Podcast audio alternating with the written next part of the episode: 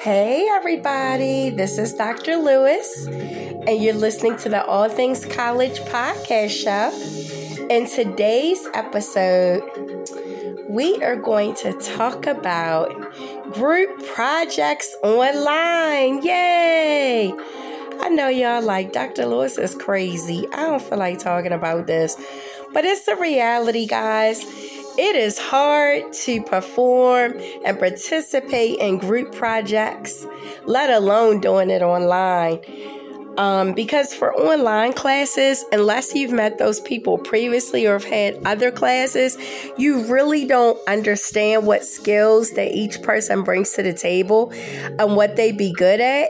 So it's hard to tell who has good note taking skills who has good listening skills, who has good presentation skills. But what I want you to do is when you read the syllabus and you immediately find out that you're going to be having a group project, a presentation online, immediately as you go through the weeks, because sometimes you get to pick your group members and sometimes the professor will do it for you.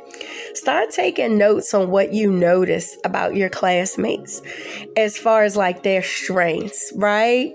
Start picking things out because there's stuff that you can notice online that you may overlook in person, such as writing who has good writing skills and organization where they know how to tell a story. They know how to present their argument when they read something. They know how to um, really communicate and get their messages across. Some people have a beautiful way of doing that in writing. So make a mental note of that so that in case you have to work with that person on a group project, you know that that's probably going to be your presenter because they flow well, they communicate well, they're able to display that information well. So that's awesome, okay? Another thing you want to go ahead and look at is um, take a look at who is there on a regular basis, who submits their work timely. Take a look at that. Make a note to yourself of that who never post on time. That means they're probably not going to be the person that you have given them a lead role and responsibility in your work group, okay, for your group project. You'll probably give them a little role or something. You're not going to give them the lead role or the role that ties everything together because you know that if you do, it's probably not going to be turned in on time. So take note of that, okay? Um, what else? Take note of the person who pays attention to details. Okay? They're kind of the person who keeps you on track to make sure that you don't miss deadlines or that throughout the class, they're the person always asking the professor questions. Hey, don't we have this amount of time to do this?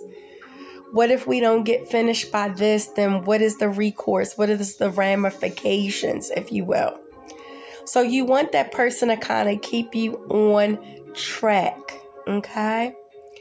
Then keep in mind the person who knows how to get everybody together, who facilitates the dialogue between you guys, who gets the conversation going, where people feel comfortable expressing themselves to them, right? And again, you're keeping all this in mind because you want to remember who to assign roles to based on performance because you don't know these people in person a lot of times. Okay? So you're going by what you see online. So you have to look for patterns, structures, all that kind of stuff. You want to see like what's their flow like? Are they consistent? Do they show up? Do they do what they say they're going to do when they're going to do? Do they care? You'd be amazed at how many people are in college and don't even care if they get things done or not. And they're paying for it. They just don't care. Okay? They fake it till they make it, even when they paying for stuff. That shouldn't be your attitude, but let's face it, you do have some people who do feel like that. And especially if their parents pay for it or their job pays for it. They may not care like you do. Okay.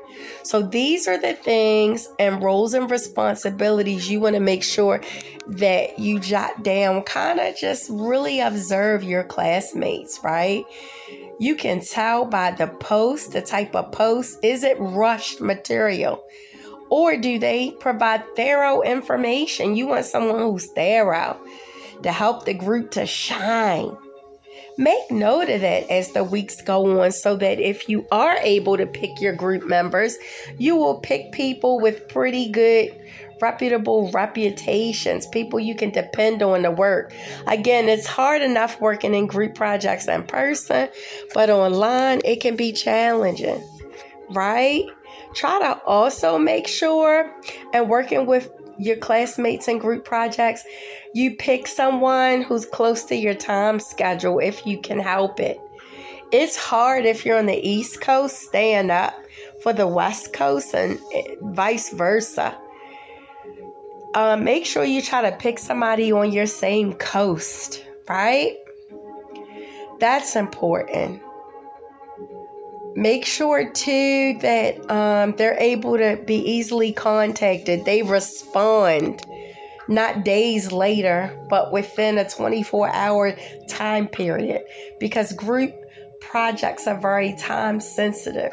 So you want to make sure that they respond timely. That's very important, okay?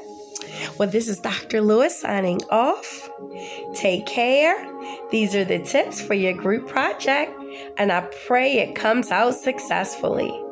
Bye bye.